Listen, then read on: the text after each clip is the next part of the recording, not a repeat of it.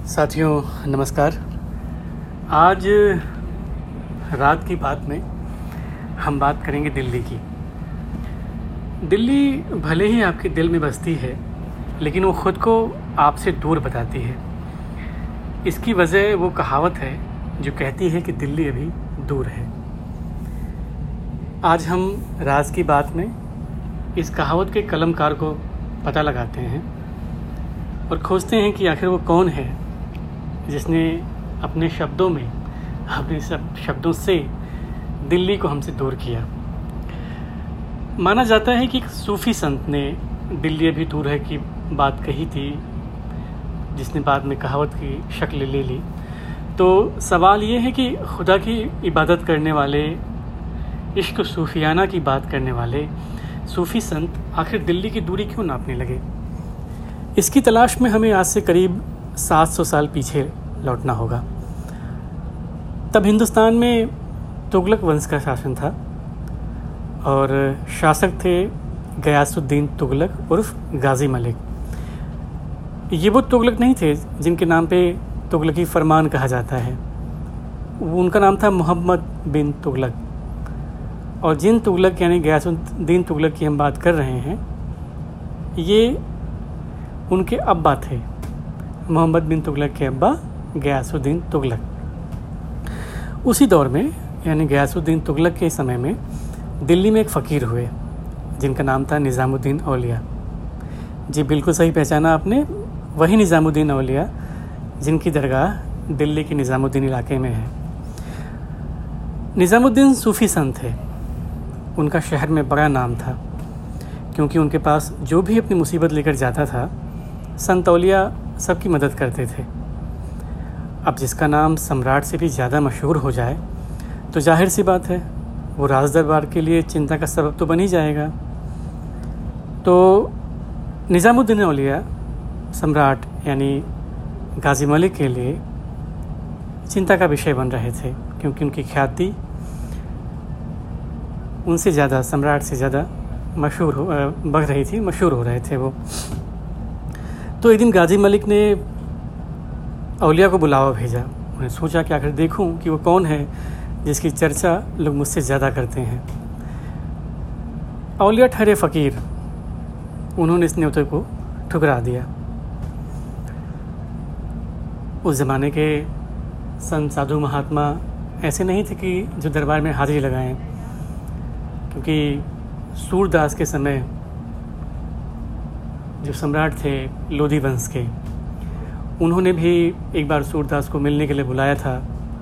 तो सूरदास ने कहा था कि संतन को कहा सीकरी सुकाम, आवत जात पनहिया टोटी, बिसर गए हरे नाम मतलब संतन को सीकरी यानी महल से क्या ताल्लुक़, क्या वास्ता? आते जाते मेरी चप्पल टूट जाएगी और दर्द से मैं भगवान का नाम भी भूल जाऊँगा तो मैं उनसे मिलने नहीं जाऊँगा। बहरहाल, आज के कथानक पे आते हैं, आज की बात पे आते हैं। तो निज़ामुद्दीन अलिया ने इस न्योते को ठुकरा दिया। तब गाजी मलिक ने कहा अच्छा मैं खुद औलिया से मिलने जाऊँगा। औलिया ने औलिया ने जवाब दिया कि उनके घर में दो दरवाजे हैं, एक आगे और एक पीछे। जब महाराज फ्रंट गेट से, यानी आगे के दरवाजे से आएँगे तो वो पीछे के दरवाजे से निकल जाएँगे। इस तरह दोनों के बीच तकरार बनी रही और सम्राट तो राजा था। वो बात को भूल गया और अपने साम्राज्य के विस्तार में व्यस्त हो गया। सन 1325 में गाजी मलिक ने बंगाल विजय की। उधर वो बंगाल जीत रहा था और इधर दिल्ली में उनका बेटा, गाजी का बेटा जूना खां, यानी फिरोज तुगलक, विद्रोह पर उतर आया था। सम्राट को संदेह हुआ कि हो न हो, निज़ामुद्दीन औलिया ने ही जूना खां को भड़काया होगा, नहीं तो मेरा बेटा, मेरा लाडला, मेरे खिलाफ ही वो क्यों उतर आएगा? सम्राट ने फिर एक बार संदेश भिजवाया कि दिल्ली पहुँचते ही निज़ामुद्दीन औलिया उनसे आके मिलें। और अपने इस काम के लिए माफ़ी मांगी। अलिया ने संदेश वाहक को जवाब दिया, कहा कि जाके अपने सुल्तान से कह देना कि हुजून दिल्ली दूरस्त हुजूर नहीं, हुजून दिल्ली दूरस्त यानी दिल्ली अभी दूर है। दरअसल अलिया फ़कीर थे, दूरदर्शी थे, उन्होंने सुल्तान का भविष्य देख लिया था। जूना खां ने अपने पिता की जीत का जश्न मनाने के लिए दिल्ली से 70 किलोमीटर पहले अफ़गानपुर में एक लकड़ी का महल बनवाया। ये जूना खां की साजिश थी। महल ऐसा बना था कि किसी एक ख़ास जगह पे चोट की जाए तो पूरा महल गिर जाए। बेटे ने अपने पिता सम्राट गाजी मलिक का जीत के जश्न, जीत के लौट, जीत से लौटने के बाद उनका स्वागत किया और खान पान हुआ राजा आराम करने चला गया और जैसे कि आराम करने के बाद वो लोग कोई ना कोई शौक़ फरमाते थे। तो अपने पिता के शौक़ के लिए जूना खान ने हाथियों का दंगल आयोजित किया था। तो जूना खान अपने पिता को वो दंगल दिखाने के लिए ले गया। इसी दौरान जो कि प्री प्लान था, पूर्व नियोजित था, एक हाथी आकर महल की एक बुनियाद से टकरा गया।